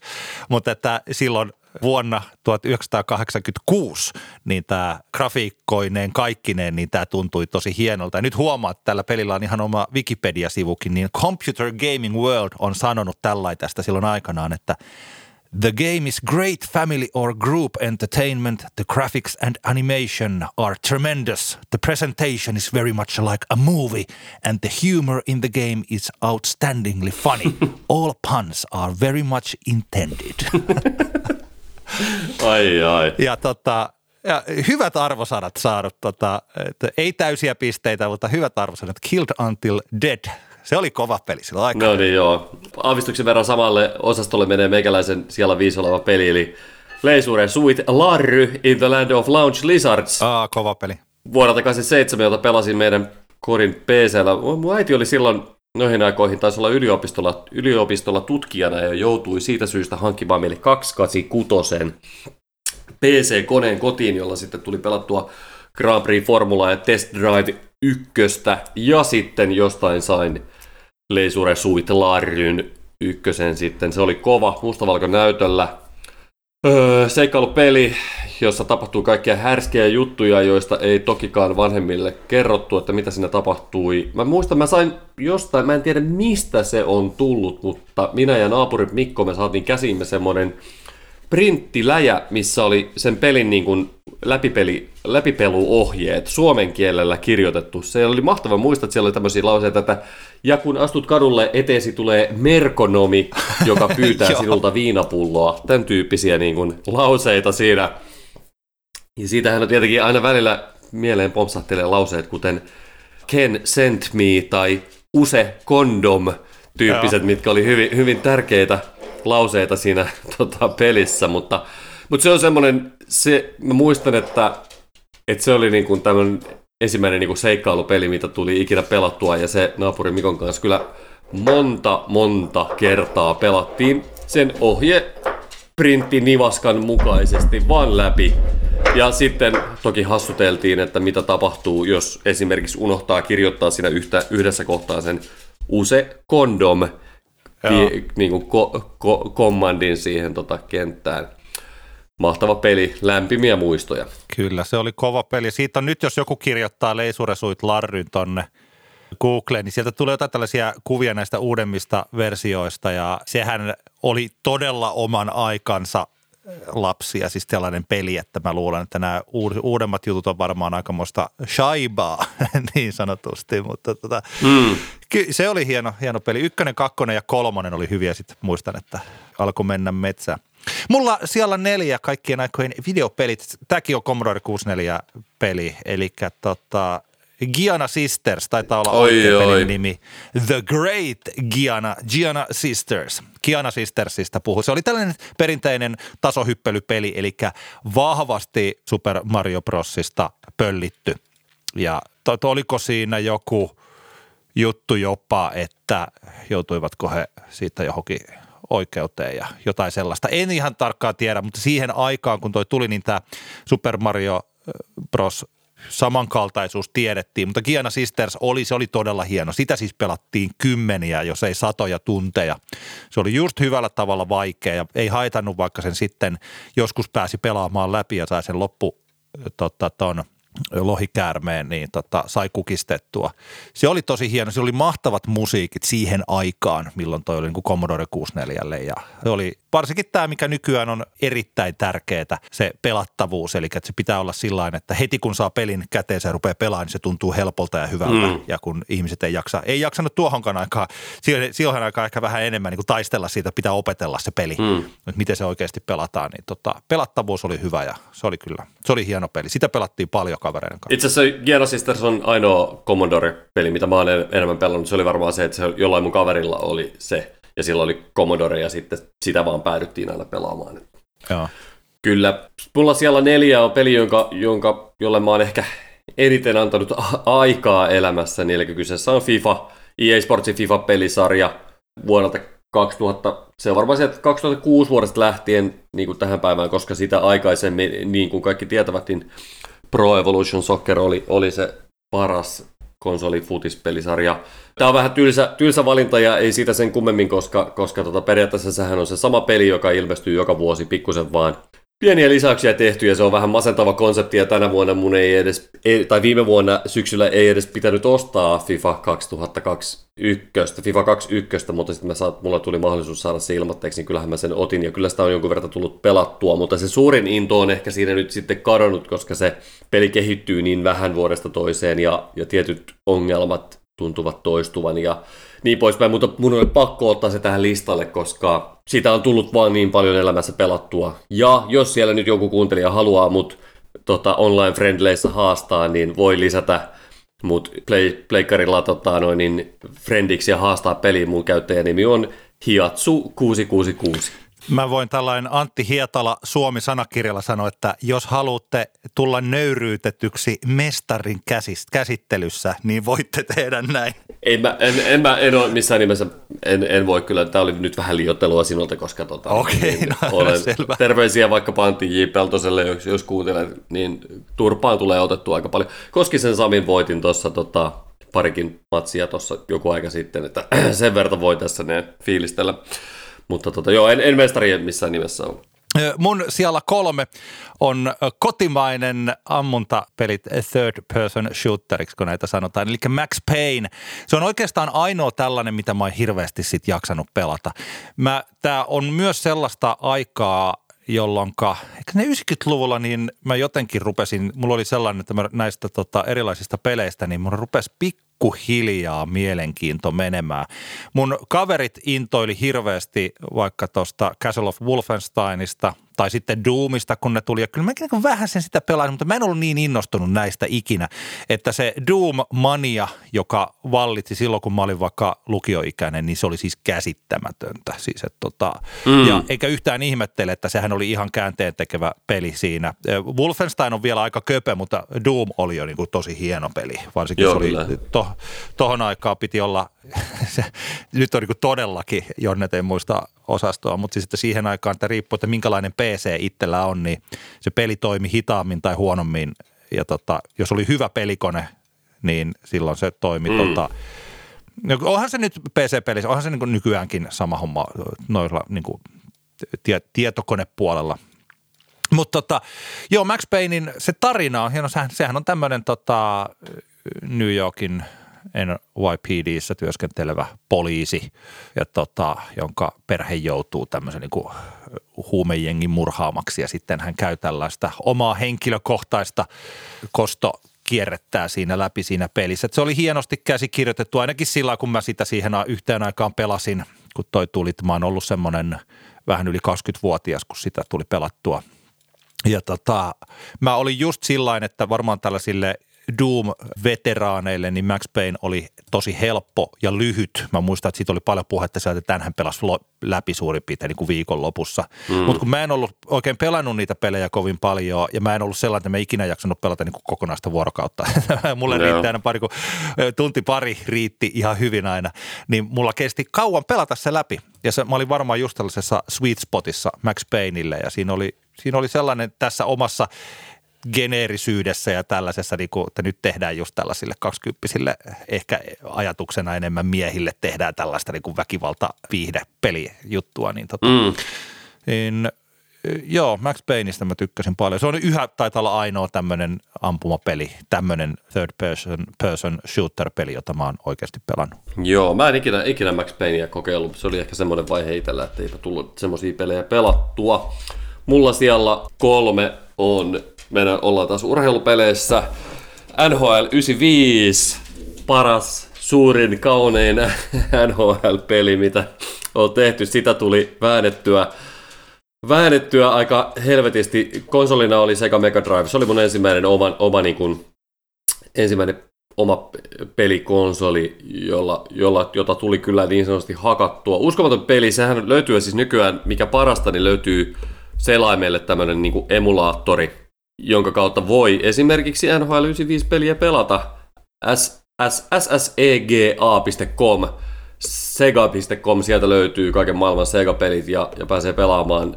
Harmillisesti täällä sega piste comissa et pysty pelaamaan regular, regular seasonia sillä tavalla, että se tallentaisi pelin ja muistaisi pelaajatilastot tallennuksen avaamisen jälkeen. Se on harmillinen pikku ongelma tässä tota, selain emulaattorissa, mutta tota noin niin, joo, tästä on N H L yhdeksänkymmentäviisi peliä tuli pelattua niin kuin itse ja kavereiden kanssa niin kuin niin paljon, että, että mun yksi lempitarinoitani pelaamiseen liittyen on se, kun ystäväni Jussi Virhiä pelasi tätä niin paljon, että, ja pitkiä sessioita, että hän saattoi nukahtaa kesken pelaamisen ja tehdä silti maaleja. Hyvä. Kertoo niinku sitä, että se oli vaan niinku, että et se et sitä vaan niinku piti pelata ja ja tota, tätä on niinku vaikea selittää. Tähän liittyy paljon tietenkin itsellä se, kun on kasvanut niin, että on nähnyt tämän niinku urheilupelien kehittymisen. Se, että siitä on tullut tavallaan, että ne pelit on niinku alkanut näyttää paremmalta ja realistisemmalta, ei niinku aina välttämättä tarkoita sitä, että ne, se pelikokemus aina itselle että niinku olisi parempi. Totta kai se, että jos me istutetaan tämän päivän kaksitoistavuotias pelaamaan N H L yhdeksänkymmentäviisi tai sitten N H L kaksikymmentäyksi, niin tietysti se on ihan pähkinöinen sitä kaksikymmentäyksi ja kokee, että mikäs helvetti tämä tämmöinen yhdeksänkymmentäviisi on, mutta, mutta niin kuin just itsellä tavalla mä muistan, että N H L-pelejä tuli pelattua ehkä sinne vuoteen kaksituhattayksi kaksituhattakaksi asti. Ainoa peli, mikä on itselle jäänyt semmoinen niin kuin elämään, on, on tämä yhdeksänkymmentäviisi kaikesta köpösyydestä huolimatta. Se on mahtava peli. Se on mahtava peli. Mä voi... Joo. Mitä muuta mä voin sanoa? Mä ymmärrän. Mä siihen tuohon yhteen aikaan, niin kyllä siis joo, kyllä N R pelattiin kanssa paljon, mutta tota, silloin oli sellainen, ainakin P C:llä sellainen kiekkopeli kuin Face Off. Joo, Face Off oli totta kai legendaarinen, missä tietenkin tappelut oli, oli, oli tota, isossa roolissa. Joo. Mä en ikinä oikeastaan pitänyt niistä tappeluista muuten, mutta se mua aina huvitti, jonka mä yhä muistan, että Face Off-pelissä, koska siinä oli ne tappelut, ja tappelusta tietysti piti olla joku tämmöinen tota, siinä, jos hävisi tappelun, niin joutui jäähylle. Ja siellä tuli joo, siis tällainen joo. jäähyn syy, not winning the fight, mikä, mikä on omalla tavallaan vähän sillä niin kuin, että no se nauratti silloin.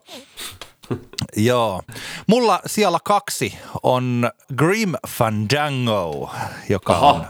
Sanooko sulle mitään? Oletko koskaan... Ei sano yhtään, ei sano yhtään mitään. Grim Fandango on samaa sarjaa kuin Leisure Suit Larry, eli tällainen seikkailupeli. Paitsi, että se on LucasArtsin julkaisema. yhdeksänkymmentäluvun lopulla julkaistiin tämä P C:lle ja mun mielestäni, mä siihen yhteen aikaan, niin näitä me pelattiin siis tosi paljon. Että jos joo. ensin Sierra teki tosiaan Larryn ja Space Questin ja King's Questin ja tällaisia, niin tosi nopeasti Monkey Island ykkösellä, niin LucasArts tällaisena seikkailupelisuunnittelutalona, niin vetäisi ohitte sillä yhdellä pelillä ja oikeastaan siitä lähtien nämä LucasArtsin joo. seikkailupelit oli ylivertaisia. Monkey Island tai Full Throttle tai onko se Sam and Max Hit the Road. Ja mun mielestä tämä Grim Fandango oli tämän kyseisen genren, mä en tiedä tehdäänkö näitä enää, jossain vaiheessa niitä varmaan ei pelattu niin paljon, että se on hirveän työläs ja kallis tehdä, tuollainen pitkä juoninen seikkailukokonaisuus ja sitten se jengi, joka niitä pelaa, oli sitten kuitenkin liian, niin kuin aika pieni. Että tota, ehkä niitä nykyäänkin tehdään, mutta ei enää samalla tavalla. Niin kyllähän esimerkiksi tämä Horizon Zero Dawn, mitä nyt pelaa, niin sehän on just semmoinen niin kuin seikkailupeli, jossa on sitten vaan niin kuin, tavallaan se nykyteknologia mahdollistaa se, että sulla on niin kuin, paljon okay. eri tehtävää niissä peleissä. Eli sä voit niin kuin, valita, esimerkiksi tässä pelissä sulla on niin kuin, päätehtäviä, sivutehtäviä, niin tulee koko ajan lisää. Sä voit suorittaa jonkun tehtävän, keskeyttää joku tehtävä, alkaa tekemään jotain muuta tavallaan, että se, se, on, se vaihtoehtojen määrä on, että nehän aikoinaan ne pelit oli hyvin semmoisia lineaarisia, että sä menet yhtä reittiä, sun piti tehdä tää, siitä seuraa toi ja siitä seuraa toi ja sit sä pääset suorittamaan ton tehtävän, niin nykyään tietenkin kun semmoinen paljon, niin kun, se ei ole niin semmoinen lineaarinen se. Joo. Joo, kyllä. Grim Fandango, siinä oli luotu upea se maailma. Se on ihan täydellinen. Siinä oli tämmöinen meksikolainen kansanperinne. Se siis, siinä on Manuel Mani Calavera, joka on siis periaatteessa niin kuin viikatemies, mutta että siinä on, ollaan kuolleiden maassa, jossa tarkoitus on käydä tällainen...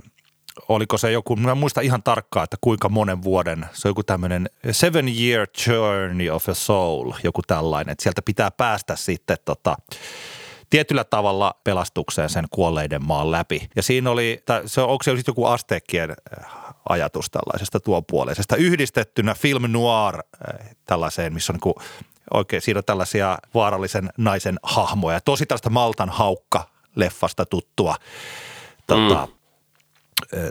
taustaa. Ja se oli sekä juoneltaan, hahmoiltaan, että kaikelta siis, että tota, se on ihan niin kuin, se taisi tulla yhä, oliko se niin jopa, että Grim Fandango julkaistiin uusiksi niin, että sitä pystyy pelaamaan iPadilla. Että se on niin kuin, sieltä voi, se oli tällainen, nyt kun Joo. nopeasti tästä googlasin, niin tämä, tässä kannessa lukee, että an epic tale of crime and corruption in the land of the dead. Siinä pahikset on tosi pahoja. Sitten siinä on olemassa tällaisia hienoja hahmoja, varsinkin siellä yhdessä kaupungissa, missä ollaan, missä pääsee tosiaan niin kuin sillai aika vapaasti liikkuun. Mm. Se on olemassa tällaisia beatnikkejä ja toivonsa menettäneitä tyyppejä, jotka ei enää halua usko enää, että sinne pelastukseen on mahdollista päästäkään ja merimiehiä ja erilaisia. Kaikki tällaisesti tällä hienolla tavalla luurangoiksi, niin kuin tällaisiksi luurankoihmisiksi, kolme D-luurankoihmisiksi rakennettuina. Ja tota, mm. se oli mestarillinen peli siihen aikaan.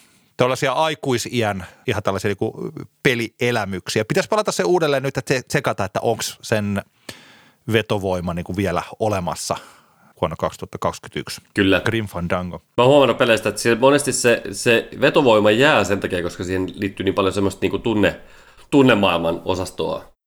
Että, että, se, tota, että se, se on jännä homma itselläkin, vaikka tuo N H L yhdeksänkymmentäviisi, niin, niin kuin, se on oikeastaan yhtä siistiä sen pelaaminen. Tietenkin pitäisi olla se Mega Drive, eikä vaan tuolla niin se laimin kautta näppiksellä pelata, mutta anyway. Mulla siellä kaksi on, kans liittyy Sega Mega Driveen ja Mortal Kombat pelit yksi kolme. Ne oli kyllä todella iso juttu itselle silloin, ja sehän on niin kuin hämmentävää enää jälkikäteen, jos miettii, että kuinka, kuinka niin kuin järjettömän väkivaltaisia pelejä ne oli silloin.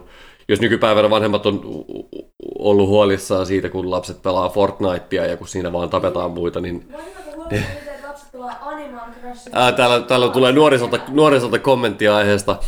Fortnite mennyt vähän, Fortnite mennyt jo vähän ohi, Joo. mutta tota noin niin...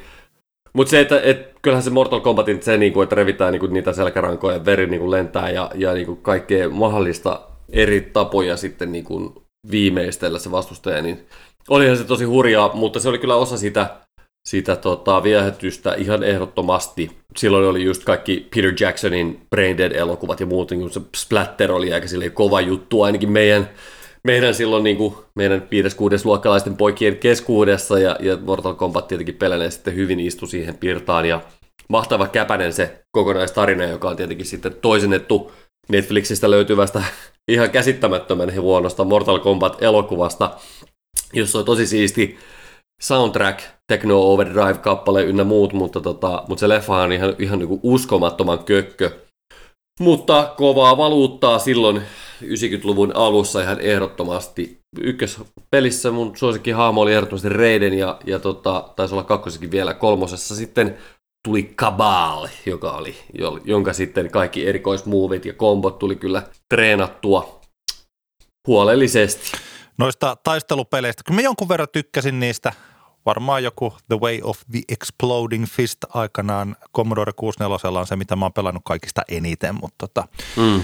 tai no mitä niitä ikinä oli, International Karate, mutta tota, en ollut ikinä sellainen ihan super taistollainen tota, taistelupelifani. Joo. Mulla ykkösenä on se, mikä sulla oli listalla, eli FIFA, FIFA vaan sen takia, mä ajattelin, että mun on pakko laittaa se ykkösessä, koska se on oikeastaan ainoa sellainen peli, jota mä oon niinku pelannut lukuisilla vuosikymmenillä ja tällä hetkellä, vaikka kyllä mä jotain Brawl Starsia pelailen ja jotain siis tällainen mobiilipelejä aina silloin tällöin ja jotain niin kuin aikanaan pelasin vaikka jotain Angry Birdsia, siis sillain niin kyllä toi FIFA on oikeastaan sellainen peli, mitä mä nykyään, nykyäänkin pelailen ja varsinkin ton pojankaan Hempukaan niin tulee pelattua, kun hänkin on oppinut sitä pelaamaan. Kyllä. Hempu täyttää siis seitsemän kohta, niin sen takia se on ollut, ehkä voisi tuohon ottaa sen, sen tota Pro Evolution Soccer, se on vähän niin kuin epäreilu, että kun nämä on kaksi ihan eri peliä, mm. mutta siis sillä niin kuin, että, että jossakin vaiheessa silloin, kun toi tota, Pessi oli se paras peli, niin silloin mä aikanaan niin kuin pelattiin. Pelattiin sitä ja nyt sitten taas tätä, mutta tuota, mä voisin ajatella, että tällä niin mun listan ykkösenä on FIFA, mutta että jos mä haluaisin vielä jotenkin paremmin, niin se voisi oikeastaan tuollainen jalkapallopelien pelaaminen. Se on lähtenyt Commodore kuusikymmentäneljä Soccer kakkosesta, sitten siellä oli tota Gary Lineker Superstar Soccer ja sieltä tultiin sitten johonkin Sensible Socceriin ja sieltä sitten FIFAan ja Pro Evolution mm. Socceriin ja nyt taas FIFAan. Mutta kyllä FIFA on se, mitä me tuossa pelataan paljon. Se on hieno varsinkin pojalle, kun siellä on näitä oikeita pelaajia. Kiva pelata niillä pelaajilla, jotka sitten voidaan katsoa pelaa Valioliigassa siellä oikealla kentällä, niin sitten sillä samalla tyypillä. Siis tällainen seitsemänvuotiailla on kova, niin kyllä. Kyllä, kyllä mulle FIFA on se ykköspeli. Voiko sut haastaa verkossa? Voisi muuten, mutta kun meillä ei, meillä ei ole vieläkään ole hankittu sitä verkkopelimahdollisuutta, kun me ei haluta, että noi lapset Joo. siellä verkossa tota, vielä, ne on sen verran pieniä, niin tota, ei olla otettu kyllä. edes iskälle, koska heillä on kuitenkin harmillisen paljon jo älyä ja erittäin suuri tällainen oikeudenmukaisuuden tunto siinä, että iskällä ei saa olla sellaista, mitä heillä, heillä ei ole. Kyllä, kyllä. Kyllä. Joo, mutta sitten kun, sä, sit kun sulla on tuota, toi verkko se maksu maksettuna, niin ilmoitan, niin tota, haastan, haastan sinut ottelun. Otetaanko seuraava Instagram-live niin, että pelataankin vaan FIFA? Kyllä, se voisi olla. Se olisi kova, se olisi kova kyllä. Mulla on ykkösenä peli, jonka ansiosta voin sanoa, että voin osaan kuvitella, miltä heroinistista, miltä heroinistista tuntuu, tai entisestä heroinistista tuntuu päivittäinen elämä, jossa he tietävät, että he voivat elää ilman sitä huumetta, jos he ovat päässeet siitä irti, mutta he tietävät, että millä hetkellä tahansa kulman takana se riippuvuus vaanii ja voi vallata elämän. Mun ystäväni kämpikseni tutustutti mut kaksituhatta, se oli varmaan vuosi kaksituhattakaksi, todennäköisesti kaksituhattayksi loppuvuodesta peli nimeltä Championship Manager nolla yksi nolla kaksi. Ja se oli niin sanotusti silloin menoa ensi istumalta. Kyseessä on jalkapallomanageripeli, joka on viimeinen näitä Championship Manager-pelejä, joissa ei ole sitä ottelun minkäänlaista niin kuin reaaliaikaista mallinnusta muuten kuin tekstipohjaisena. Eli seuraavassa Champerissa, ma- managerissa oli jo se semmoinen niin kuin kenttä, jossa ne pallurat liikkuu, ja sä voit katsoa, niin kuin nähdä ne pelitilanteet siinä. Mutta C M nolla yksi nolla kaksi tulee vain tekstisyöttöä, jossa tulee, että kirjoitetaan, että kaka, kaka ottaa pallon, syöttää, kuljettaa eteenpäin, syöttää pirrolle, pirro keskittää kulmaan, ja tällainen niin kuin teksti, teksti niin kuin syöte. Joo. Ja tota noin, niin... Öö, Se peli, siis mä, mä, mä muutin opiskelemaan Helsinkiin kaksituhattaneljä kesän lopussa, niin siitä oikeastaan niin kuin vuosi eteenpäin, kun mä asuin Helsingissä, mä en käytännössä tehnyt mitään muuta kuin kävin luennoilla, kun jaksoin, menin kotiin, pelasin manageria kahteen kolmeen asti yöllä. Nukuin pari tuntia, heräsin aamulla luennolle ja sama jatku. Kerran viikossa käytiin ompussa, musavisassa ja ehkä sitten perjantaina tai lauantaina kaljalla, mutta se oli se. Ja, ja mulla on ollut tämän, sen vaiheen jälkeen elämässäni tilanteita, jossa mä oon sitten hankkinut sen pelin pelattaviksi itselleni ja saman tien siihen samaan lämpimään syleilyyn antautunut. Ja mä tiedän, että se voisi tapahtua onneksi. Tällä hetkellä nykymäkeille sen pelin saaminen toimimaan on hieman haasteellista. Se vaatii aika pitkän niin kuin säädön, että sä saat sen, vaikka se peli on ilmatteeksi ladattavissa, niin silti, silti tota, siinä on onneksi, sä joudut pikkusen näkemään vaivaa, että sä saat sen pelin toimimaan, niin mikä on, mikä on ihana asia, koska muuten tälle, todennäköisesti tälläkin hetkellä pelaisin sitä peliä, enkä, enkä suostuisi, voisi, ehtisi sinun kanssasi podcastia nauhoittamaan. Maxi, Maxim Tsigalko, Cherno Samba, Julius Aghahova, Dionis Kiotis, ketä muita näitä, Kim Källström, äh, Thomas Lundén, Ju, Jonas Lundén, ketä kaikkia muita näitä ihania pelaajia oli tota noin, niin, tässä pelissä. Legendaarista matskua kaikin puolin, niin, tota, en, en suosittele kenellekään. Eikä mä, mä en ole siitä, se, se siinä on niinku hyvä puoli, että siitä tuli niinku aikanaan pelattua niin paljon, että vaikka mä tiedän, että nämä nyky, nykymanagerin pelit on niinku uskomattoman siistejä ja monipuolisia ja moniulotteisimpia, niin mä, mä tiedän sen, että mun ei niinku pidä koskea niihin, koska, koska se on niinku menoa sit saman tien. Se on mahtavaa, kun jalkapalloon liittyy paljon tietenkin, nyt varsinkin taas tammikuun siirtoikkuna sulkeutui, niin se spekulaatio siitä, että kuka pelaaja siirtyy minnekäkin ja mikä hänen vaikutuksensa olisi missäkin joukkueessa. Ja peluuttaako tämä keltanokkavalmentaja joukkuetta nyt oikealla tavalla, niin sehän se manageripeli mahdollistaa sen näiden asioiden silleen niin kuin teori- käytännössä niin kuin kokeilemisen sitten, että miten, miten jutut saattaisi mennä, että, että tota noin niin. Hienoa peli, pelikulttuuria, mutta tota, ei minulle enää. Ymmärrän. Jos mä joskus tarvin radiohaastattelua joku muistelemaan sitä, kuinka hän oli syrjäytynyt, niin mä voin. Jos... Joo. Voisi vois ajatella. Silloin meni, videopeli meni, kaikki meni, kaikki kyllä, aika kyllä. meni. Ja siis oikeasti nyt, niin kuin varsinkin kun nythän me tiedetään, että korona-aika niin kohdellut yrityksiä eri tavalla ja pe- peli... Maailmahan on semmoinen, joka ei välttämättä ainakaan ole niin, niin sanotusti häviäjien joukossa. Niin nyt kun on tuota Horizon Zero Dawnia pelannut, niin se niin ymmärtää tosi hyvin, että mitä se, kuinka, niin kuin se, kuinka nykypäivänä varsinkin ne pelit on niin älyttömän hienon näköisiä ja, ja niissä on niin paljon tasoja ja ulottuvuuksia. Ne tarinat alkoi olla aika massiivisia. Niin se kuinka niin kuin, mä, mä niin ymmärrän sen, sen, että kuinka helppoa. Mullakin on ollut paljon ystäviä, jotka on niin oikeasti ollut, niin kuin, on, on ollut... Niin kuin, ei välttämättä niin kuin täysin syrjäytyneitä, mutta siinä niin kuin syrjäytymisuhan alla peli, pelistä johtuvista, peleistä johtuvista syistä, niin tota, mä ymmärrän sen niin kuin todella hyvin, koska kyllähän se niin kuin uskomattoman helppo ja nopea tapa päästä pois tavallaan ehkä, jos se arki, arki ahdistaa niin tota, pelien avulla. Joo, kyllä. Muistan, että tähän voimme mennään eteenpäin, mutta että esimerkiksi Patrick Laineesta puhuttiin siinä jossain vaiheessa, että kun kaverilla ei oikein Winnipegin paidassa kiekko mennyt maaliin, niin yksi syy oli se, että Fortnitein pelaaminen maistuu vähän turhan paljon. Joo. Niin, että, että varokaa lapset videopelejä. Kyllä, kyllä. Älä nuku tämän ohi -osiossa suosittelemme yleensä jotain suht uutta, yleensä jotakin musiikkia. Ja tota, mä voin ottaa tähän minun tämän... viikkoisen suositukseni. Teemu Into, joka on tehnyt musiikkia lukuisissa yhtyeissä, esimerkiksi tässäkin jaksossa mainitussa Vuoret-yhtyeessä vaikuttaa.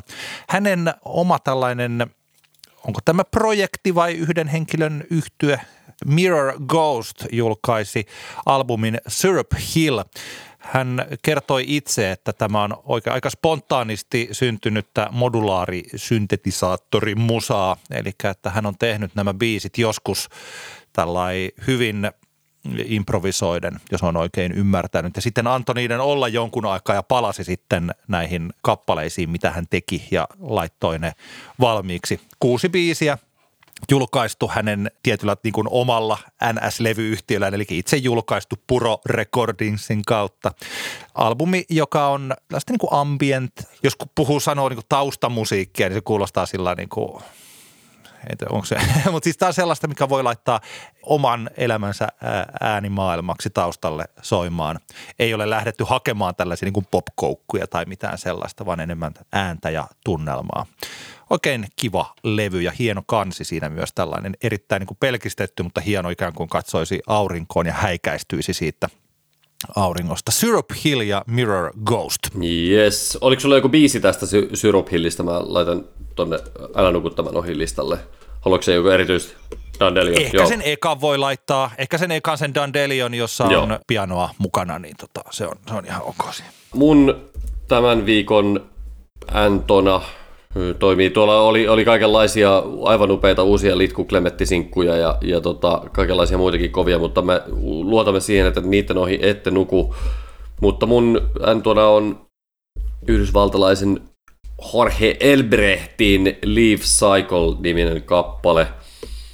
Tässä Elbrechtin kohdalla on pelko persassa, että minkälainen Trump-kuanon sekoboltsi sieltä alta paljastuu, koska tähän kuuluu niin kuin tähän tuota, Ariel Pinkin porukkaan.